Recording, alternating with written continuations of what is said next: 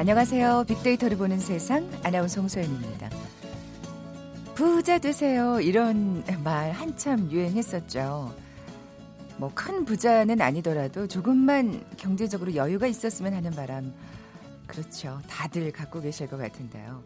그래서 이런 인사말까지 등장하지 않았나 싶은데요. 자, 근데 우린 부자가 되기 위해서 얼마나 노력하고 있을까요? 부자들이 절대 하지 않는 다섯 가지가 있답니다. 미국의 한 언론 매체에서 소개한 건데 한번 들어보시죠. 항상 승진을 추구한다. 오전 6시 이후에 일어난다. 빚내서 집을 산다. 물건 값을 비교하지 않는다. 남들과 똑같이 은퇴한다. 어, 이게 다섯 가지 안 하는 겁니다. 어, 오히려 잠시 대우가 나빠지더라도 승진보다는 성장 가능성에 중심을 두고 있는 경우가 많았고요.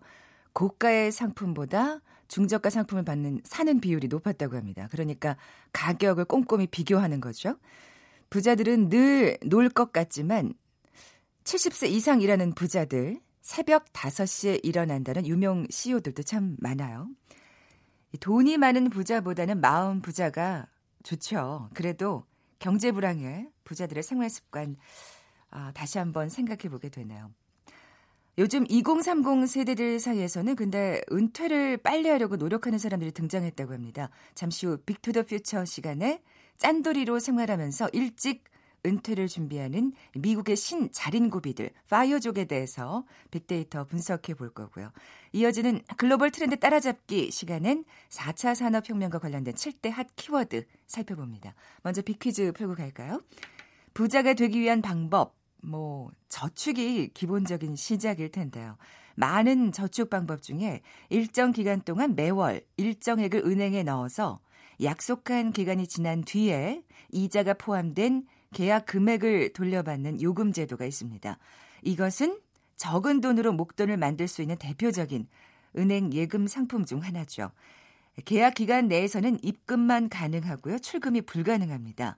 만기가 돼서 이것 하는 날, 아이고, 참, 생각만 해도 기분이 좋은데요. 보기 드립니다. 1번 연금, 2번 적금, 3번 퇴직금, 4번 불금. 오늘 당첨되신 두 분께 커피와 도는 모바일 쿠폰 드립니다. 정답 아시는 분들 휴대전화 문자메시지 지역번호 없이 샵 9730입니다. 짧은 글은 50원, 긴 글은 100원의 정보 이용료가 부과됩니다.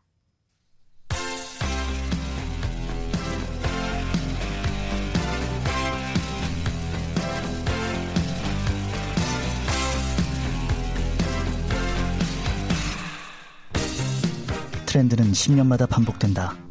KBS 1라디오 빅데이터로 보는 세상. Big to the Future. 최신 핫트렌드와 복고 문화를 두루 살펴보는 시간이죠. Big to the Future. 빅커뮤니케이션 전민기 팀장 나와 계세요. 안녕하세요. 네, 반갑습니다. 전민기입니다. 네. 처음 들어봐요. 파이어족. 네. 음. 이거는 약간 미국 쪽 젊은이들 아, 네. 트렌드인데 우리 젊은이들도 조금씩 관심을 갖고 있어요. 파이어족이 왜 파이어냐면 네. Financial Independence Retire Early. 그러니까 어 경제적으로 독립하고 빠르게 은퇴한다. 아, 그 두 가지 네. 단어의 어떤 앞에 그쵸. 글자만 따서 예. 그래서 뭐냐면 그 평소에 굉장히 자린고비처럼 아낀 다음에 네, 네. 목표한 금액을 모으고 음. 보통 이제 우리는 은퇴를 60세 뭐 이렇게 정해 놓잖아요. 그렇죠. 한 40세 정도로 정해 가지고 빨리 은퇴를 해 버리는 거예요. 아, 아니 근데 그러려면 돈 많이 모아야 되는데. 예. 그러니까 아주 아주 적게 쓰고 아. 정말 절약을 심하게 해야 돼요. 네네. 그러니까 요즘에 뭐 우리나라에도 짠테크라는 말도 있고요. 네, 네. 뭐 소액 적금, 통장 쪼개기 이런 거에 대한 관심 굉장히 올라가고 있는데 그 아끼고 절약하는 방식이 우리 주변에서도 큰 주목을 받는데 미국 젊은이들도 음. 아끼는 거를 넘어서서 목표를 정해놓고 난 빨리 은퇴해서 좀 이 직장에 매- 얽매이지 않은 네, 네, 네. 뭔가 좀 독립적이고 평안한 삶을 살겠다 이런 게 이제 목표인 거죠. 그렇군요. 네. 우리나라 젊은이들하고 또 일맥상통하는 부분이 있는 것 어 같아요. 그러니까 맞아요, 맞아요. 요즘 진짜 그 사실 뭐 경제가 어려우니까 그렇지만 굉장히 절약하고 그리고 또 사실 뭔가 그 어떤 사회적 성공에 목표를 두지 않고 맞습니다. 굉장히 그 평안한 삶을 추구하는 그 약간 개인주의자들이 많이 늘고 있잖아요. 그러니까 부모님들 네. 세대에서는 성공해야 돼. 그렇죠, 그렇죠. 왜 성공해야 돼?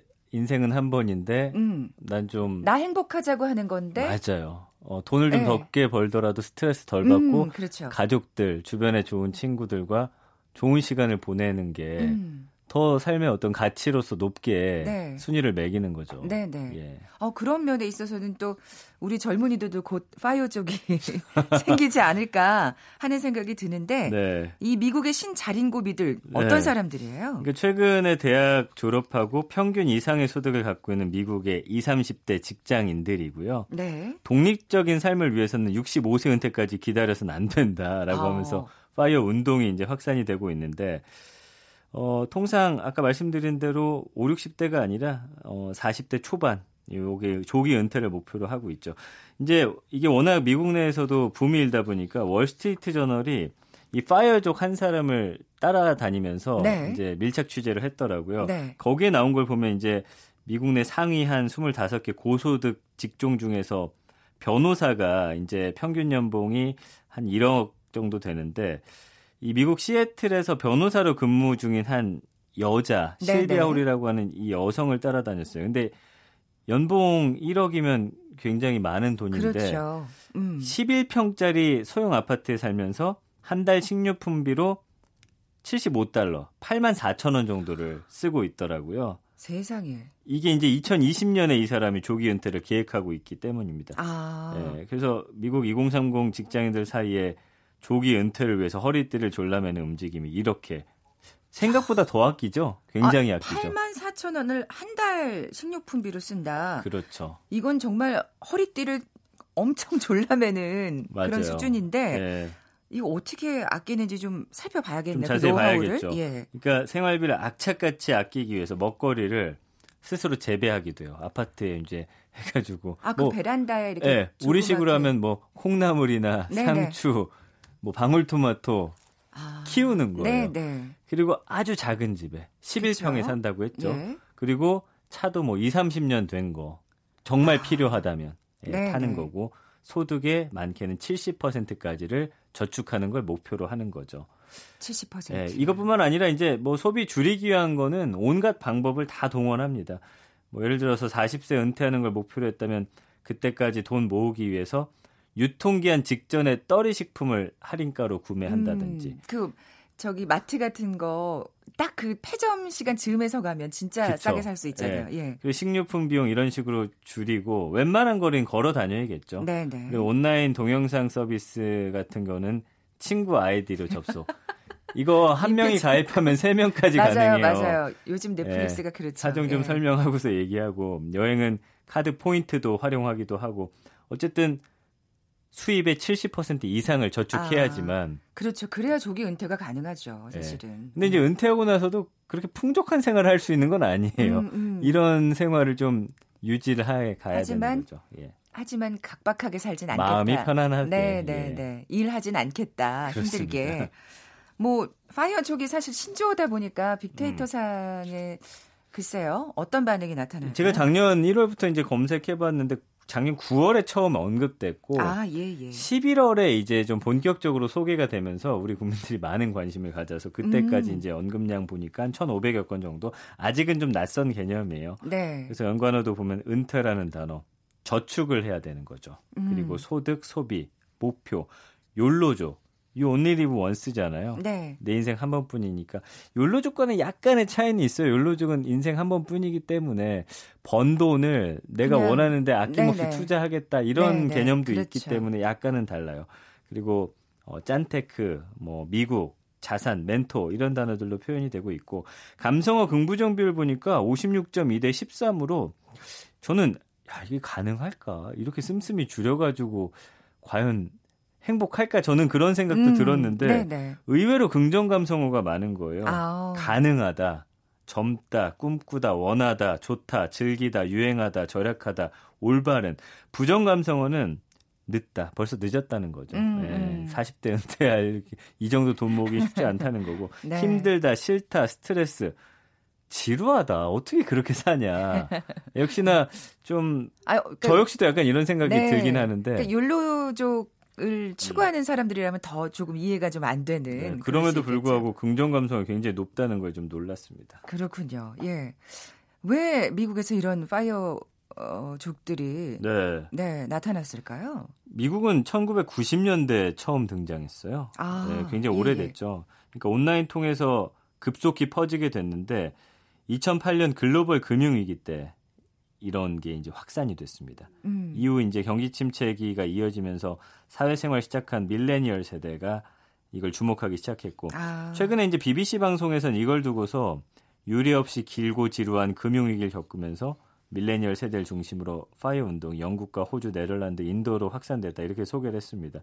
뭐 비단 한국뿐만 아니라 전 세계적으로 지금 짠테크, 조기 은퇴, 노후 대비, 소비 스트레스 이 젊은 세대들 사이 큰 이슈라는 걸 네. 짐작할 수 있는 대목이고 말씀드렸죠. 세계는 이제 하나로 연결이 돼 있다 그렇죠. 보니까. 사실 뭐뭐 뭐 금융 위기 우리도 사실 똑같이 겪었고요. 또 그 전에 IMF 있었고 사실 그래서 왜 90년대생들이 안정적인 직업 그래서 음. 공무원이 되고자 노력하는 친구들이 맞습니다. 많다고 네. 우리가 말씀을 드린 바 있었는데 또 그런 거랑 또 관련이 있는 것 같아요. 그리고 작년에 네. 이제 미니멀리즘이 되게 유행했거든요. 네, 집에도 네. 정말 필요한 음. 뭐 가구 이런 거 빼놓고는 다 빼자. 그런 것과도 좀 맞닿아 있는 네, 그런 운동이죠. 얼마나 모아야 되는 걸까요? 조기 은퇴하려면. 그래서 제가 이게 너무 궁금해서 네. 이 미국에서는 대체 얼마를 모으냐 봤더니 꽤 큰 돈이에요. 이게 어한 100만 달러 이 사람들이 조기 은퇴를 네. 목표 자금으로 삼은 게 우리 돈으로 따지면 11억 2,500만 원 정도. 음. 그러니까 물론 한 10년, 20년 70% 저축하면 모을 수 있는 돈입니다.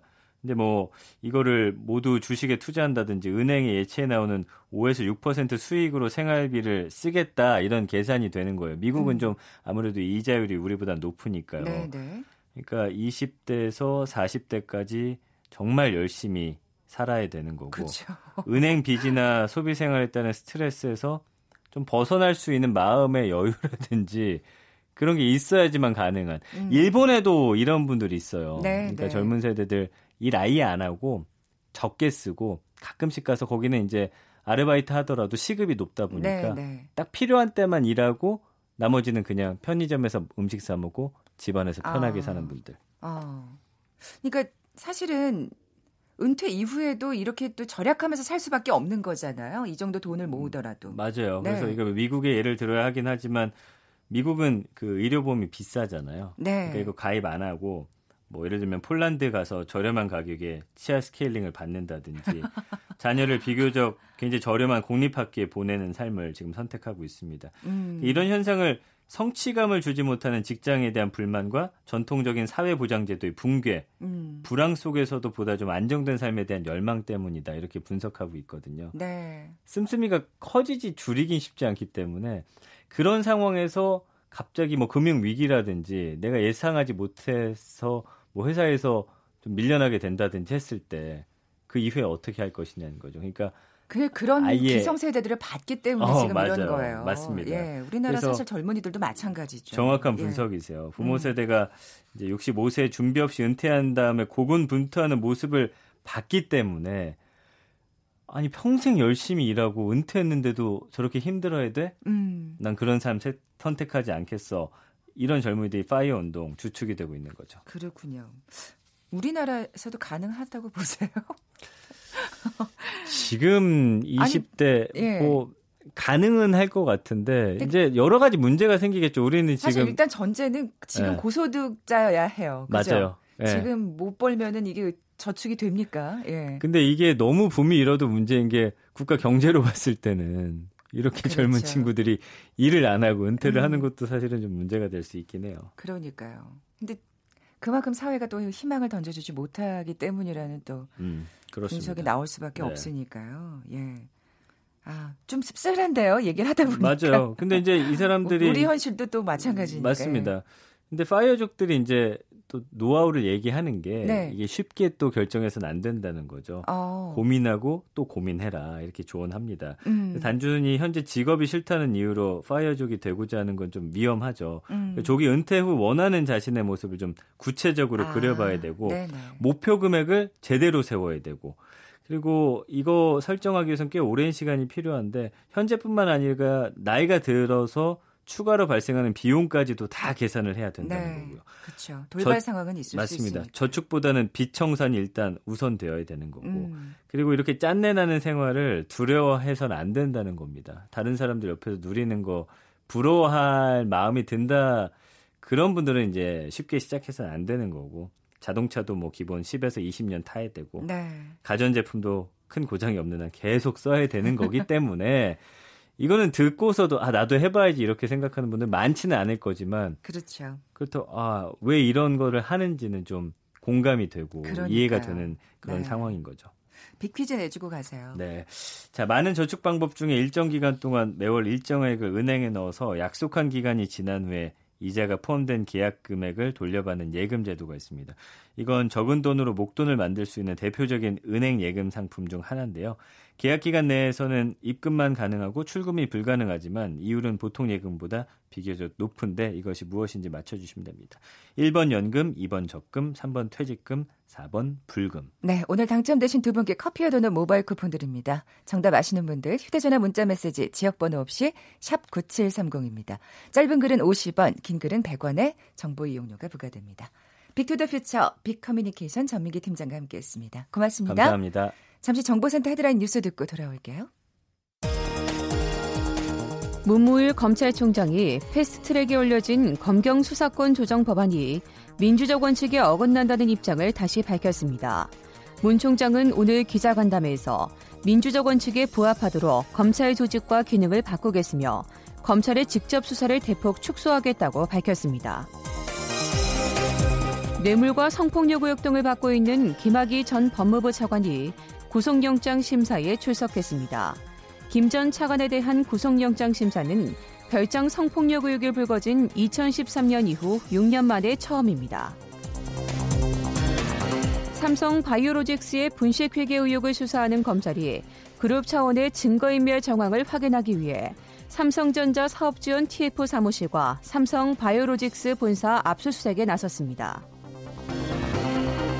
상승세를 이어가던 시중은행들의 주택담보대출 변동금리가 하락 전환했습니다. 아프리카 돼지열병의 유입을 막기 위해 정부가 전국 공항과 항만의 남은 음식물 처리 실태를 점검합니다. 지금까지 헤드라인 뉴스 정원나였습니다.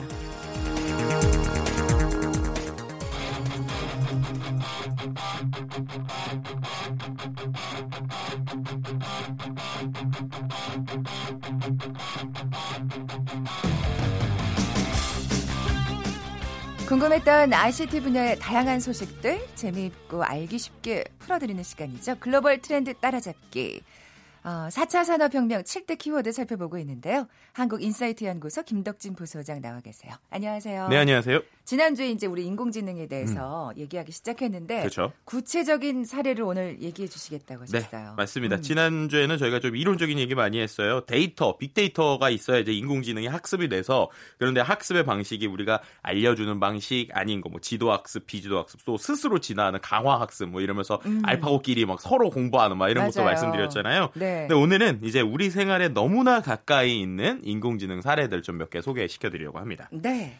어떤 얘기부터 시작해 볼까요? 네, 가장 먼저 이제 최근에 인공지능 하면은 이제 우리 삶에서 가장 가까이 있는 거가 이미 된 것 같아요. 바로 인공지능 스피커와 관련된 얘기 음. 한번 해보겠습니다. 네. 이 인공지능 스피커 하면은 벌써 아 뭐 여러 가지 생각들이 떠오르실 텐데 제가 인공지능 스피커 관련 긍부정 감성 분석을 했더니 긍정이 88.1% 부정이 11.9%예요. 아. 최근 3개월 동안 그만큼 이제 긍정적인 건데 아, 진짜 네 호기심이 가잖아요. 그렇죠. 말 시켜보고 싶고. 맞아요. 예. 그래서인지 이제 관련된 긍정어를 보더라도 뭐 좋다, 최고, 뭐 편리, 즐겁다, 추천 이런 뛰어나다, 뭐 재미있다 이런 게 나와요. 네, 네. 재미있다도 상당히 맞아요. 재미있는 게 뭐냐면 이제 뒤에 있는 이제 부정 키워드를 같이 얘기하면서 할 수 있는 건데 부정이 힘들다, 안 되다, 뭐 그러니까 인식이죠. 그러니까 내가 원하는 거 얘기했는데 뭐 이상한 대답하거나, 그렇죠, 그렇죠. 예, 이런 것들 예, 예. 그리고 뭐 위험, 불편 뭐 이런 것들인데 어, 뭐 이제 SNS 상에 보면은 이런 얘기까지 나요. 밤에 이제 밖에서 자고 있는데 코를 이제 심 이제 크- 크게 고시는 분이 코를 골았는데 갑자기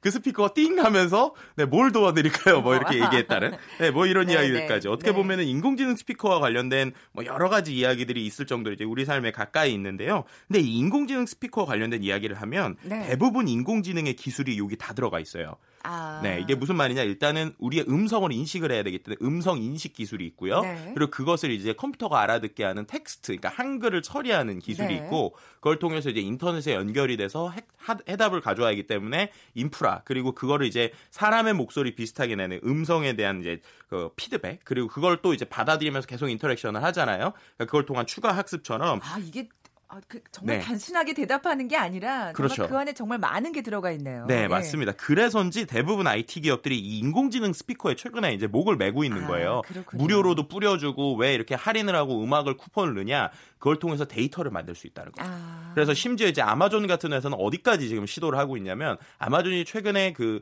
이제 commerce 말고도 이제 의료와 관련해서 상당히 욕심이 많아요. 네. 특히나 미국에서 여러 가지 의료와 관련된 빅데이터나 인공지능을 좀 연구하고 있는데 그 중에 있던 이런 것도 분석을 하는 겁니다. 내가 그 스피커에 말할 때 목소리 있지 않습니까? 네네. 그 목소리의 톤과 상태를 보고 감기에 걸렸을 확률 같은 거 계산을 하는 거예요. 세상에 네, 그러니까- 섬세하기도 하여. 네, 그러니까 평상시에 목소리보다 막 목이 막혀 있거나 네. 건강 관리 모드로 해서 어떤 어떤 얘기를 해봐라라고 했을 때 장애나 아니면은 어떠한 그 지금 내 건강 상태를 스피커를 통해서 얻어내려는 세상에. 이런 것까지 최근에 이제 학습이 되고 있다. 그러니까 응- 인공지능 스피커가 되게 멍청하게 대답을 하는 것 같지만 네, 그 안에서 자세히 보면은 이 학습이 계속되면서 스스로 공부하면서 조금씩 발전하고 있다라고 우리가 생각을 하시면 좋을 것 같아요. 음. 네, 급기야는 뭐 성대모사가 되는 음. 인공지능 스피커가 나왔다는 이게 말이 되는 거예요 지금? 네, 그러니까 예. 앞서서 말씀드린 대로 학습을 통해서 하기 때문에 처음에는 뭐 기계적인 목소리 예전에 막 기계 그러니까 SNS상에서 기계 언니라는 말이 있어요. 네, 이게 네. 뭐냐면은 이게 우리가 말하는 TTS라고 해서 글자를 그냥 읽어주는 건데 그게 기계 방식처럼 너무 기계가 아에 이렇게 읽는 것 네, 같아서 네, 네. 되게 웃기게 읽은 거 기계 언니 뭐 이런 식으로 이제 표현을 하기도 했는데 요즘엔 그 수준이 아니라 음. 실제 사람의 목소리를 학습을 하는 거예요. 그래서 세상에. 실제 이제 이슈가 됐던 게 2017년에 국내에서 이제 개발자 행 사가 있었는데 그때 이제 문재인 대통령의 목소리 그리고 손석희 이제 그 이제 앵커의 네. 목소리를 성대모사를 하는 이런 거를 한 거예요. 근데 이게 어떻게 된 거냐면요. 네. 그 동영상 사이트에 있는 목소리, 그리고 뉴스에 있는 목소리를 한 15시간 정도의 데이터를 이제 인공지능에 학습을 시킵니다. 어. 그래서 그걸 통해 가지고 그 사람의 목소리를 따는 건데 그렇게 한 다음에 내가 원하는 글자, 예를 들면은 뭐 여러분 안녕하세요라는 걸 글자를 쓰면 그거를 마치 문재인 대통령이 있는 것처럼 문재인 대통령 목소리를 그대로 이제 흉내를 내는 거죠. 네, 이런 것들이 이제 실제로 2017년에 나왔었는데 이거를 만든 친구가 20대 젊은 엔지니어예요. 근데 혼자서 그거를 뚝딱뚝딱 해서 개발자 행사에 내놓고 심지어 네. 그거를 처음에 내놨을 때는 어 이거 좀 더 개발해야 되니까 제가 소스 코드를 다 오픈을 할게요. 누구나 이걸 가져다 쓰세요라고 처음엔 오픈을 했었어요. 음. 네, 그랬더니 이제 엄청난 이슈가 되고 또 그 며칠 후부터 갑자기 뉴스에 막 나오는 거예요. 이게 자칫 잘못하면은 막용하면 큰일 난다. 이런 아. 얘기가 나왔던 거죠. 예를 들면 문재인 대통령의 목소리로 갑자기 뭐 전쟁과 관련된 얘기를 막 한다든지 이러면 이제 문제가 될수 어, 있잖아요. 악용될 수 있는 네, 우려가 그렇죠. 있, 으니까 네, 그러다 보니까 지금은 이제 소스 코드를 다 닫혀 있고요. 이게 또 당사자의 동의가 없으면 위법 가능성이 좀 있다. 뭐 이런 얘기들 때문에 현재는 이제 데모도 좀 볼 수가 없는 수준인데요. 아 그렇군요. 이미 이 수준까지도 되어 있습니다. 그래서 네, 뭐 네. 별도의 포털 사이트 같은 경우에는 뭐 배우의 목소리를 활용을 해서 그건 이미 현명을 맺어서 책을 읽어주거나 뭐 네. 이런 식의 이야기들까지도 아. 이제 최근에 좀 되고 있고요. 네. 뭐 최근에는 이제 일반인의 목소리도 100개의 문장만 읽어, 읽어준다라고 하면 내 목소리를 인공지능 스피커가 따라할 수 있는 수준까지 기술이 왔다라고 발표를 아. 하기도 했습니다. 백문장 정도만 네. 네 알고 있어도 나를 흉내낼 수 있다. 진짜 그러면 그렇죠. 똑똑한 건데요. 네네네 맞습니다. 어, 그렇군요. 그러면 진짜 나중에는 음. 아 이런 게 참 사실 걱정되고 항상 씁쓸한 건데 진짜 인공지능하고만 대화하는 네. 세상이 올지도 모르겠어요. 네. 굳이 사람하고 대화하지 않아도 실제 이제 네. 이 기술이 미국에는 2018년부터 나왔어요. 네, 듀플렉스라고 하는 이제 구글에서 나왔던 건데 네. 이게 이제 사람들을 작년에 상당히 놀라켰습니다. 왜냐하면 나는 그냥 통화를 하는데 그 예를 들면 이런 거죠. 종업원과 통화를 한 줄 알았더니 알고 보니까 그게 인공지능인 거예요. 아. 네, 심지어 제가 뭐 전화를 해서 이게 어떤 시나리오냐면 제가 뭐 예약을 해야 돼요. 3시에 미용실 예약을 해달라고 인공지능한테 얘기를 하면 인공지능이 저 대신에 전화를 걸어요. 그래서 미용실에 전화를 합니다. 전화를 해서 미용실에서 안녕하세요 뭐 안녕하세요 뭐 어떻게 할까 그러면은 어, 얘가 제 대신에 어, 저 김덕진인데요. 3시에 미용실 예약 좀 해주세요. 라고 해서 예약을 받고 예약이 됐으면 되는 거를 이제 저 주인한테 알려주는 거예요. 그래서 아. 예약이 됐습니다라고 알려주는 이런 기술이 2018년에 이미 나왔었고요. 네. 그랬는데 이게 처음에 나왔더니 정말 막 여러 가지 이슈가 됐던 거예요. 왜 인공지능이 사람처럼 이렇게 똑같아져야 되느냐 이거 문제될 수 있다. 음. 그런 바람에 현재는 조금 뒤로 좀 물러서 있는 상황입니다. 그러니까 기술은 이미 다 개발이 돼 있는데 그렇군요. 전체적인 상용화는 좀 줄이고 최대한의 부작용이 없는 상태에서 계속 연구를 하고 있다. 그래도 일부는 사용되고 있다라고 설명을 드릴 수 있을 것 같아요. 진짜 말씀하신 대로 이거 범죄에 사용될 수 있다는 충분히 그런 가능성이 보이거든요. 그렇죠. 예. 그러다 보니까 이제 양날의 검이라고 이제 네. 항상 이 데이터들은 평가를 하고 있고요. 그러다 보니까 최근에는 이제 그 기술을 만든 회사가 아 우리가 이거를 사람을 흉내내거나 사람을 대체하기 위해서가 아니고 사람을 편리하게 하기 위한 기술이다라고 해서 음. 전화보다는 인터넷에서 자동으로 예약해 주는 걸로 기술을 좀 올해는 변경을 시켰어요. 아. 그래서 사람이 클릭 클릭하는 걸 편하게 도와주는 이런 쪽으로 이제 하면서 아, 우리는 사람을 편리하게 하는 것이지라고 하지만 좀 잘못 마음을 먹었다 그러면 항상 그렇죠. 좀 위험할 수 있는 부분도 네. 있죠. 그런 부분은 항상 경계를 해야 되겠네요. 네. 또 다른 사례가 있을까요? 또 다른 사례로 이제, 이제 채용 시스템에도 인공지능이 쓰이기 시작했습니다. 우리나라에서도 이제 네. 작년 하반기부터 쓰기 시작했는데 네, 네. 어떤 거냐면 서류 심사를 할 때 서류가 너무 많잖아요. 네. 근데 그거를 사람이 하나씩 다 읽어볼 수가 없으니까 인공지능을 활용해서 1차 서류를 걸러주는 거예요. 어. 네, 그래가지고 이제 사람이 가지고 있는 그 기업의 어떤 가치관이나 그 기업의 내용들을 기존에 있었던 그, 그 통과했었던 그 기존에 이제 그 어떤 서류를 통과했었던 사람들의 서류를 가지고 인공지능이 학습을 아, 해서 네네. 그걸 이제 필터링을 하는 이런 것들까지도 좀 최근에 아. 사용이 되고 있습니다. 이건 사실 굉장히 시간이 오래 걸리는 네, 그 어떻게 보면 좀 굉장히 수고로운 일인데 그렇죠. 인공지능이 해준다 그러니까 이건 좀 반갑네요. 네, 예. 근데 반갑지만 반대로 이제 심사를 받는 사람들 입장에서는 이제 준비하는 입장에서는 아 그러면 인공지능한테 통과하려면 난 또 어떻게 준비해야 아, 돼?라고 하는 또 고민을 할 수도 그러 있겠죠. 그러네요. 예. 네. 어, 자 이렇게 되면 진짜 인공지능이 못할 일이 없을 것 같다는 생각이 듭니다. 네, 예. 뭐 이제 향후에는 인공지능 기술에서 또 이제 그 면접 관련돼서도 안면 인식을 활용하는 면접 기술도 지금 좀 연구가 되고 있어요. 그러니까 뭐냐면은 이제 아예 사람과 사람의 인터뷰가 아니라 네. 제가 컴퓨터를 보고 인공지능을 기반으로 제가 어떤 이제 그 면대면 통과를 하는 거죠. 그럼 그걸 통해서 내 표정의 변화를 통해서 이 사람이 얼마나 긴장하고 있다, 진실성이 어떻게 된다. 그러니까 과거의 관상과와 같은 역할도 이제 인공지능이 하는 그런 것들까지도 이미 기술은 개발이 되어 있고요. 네. 그래서 그걸 이제 조금씩 도입하려는 회사들도 좀 있는 상황입니다.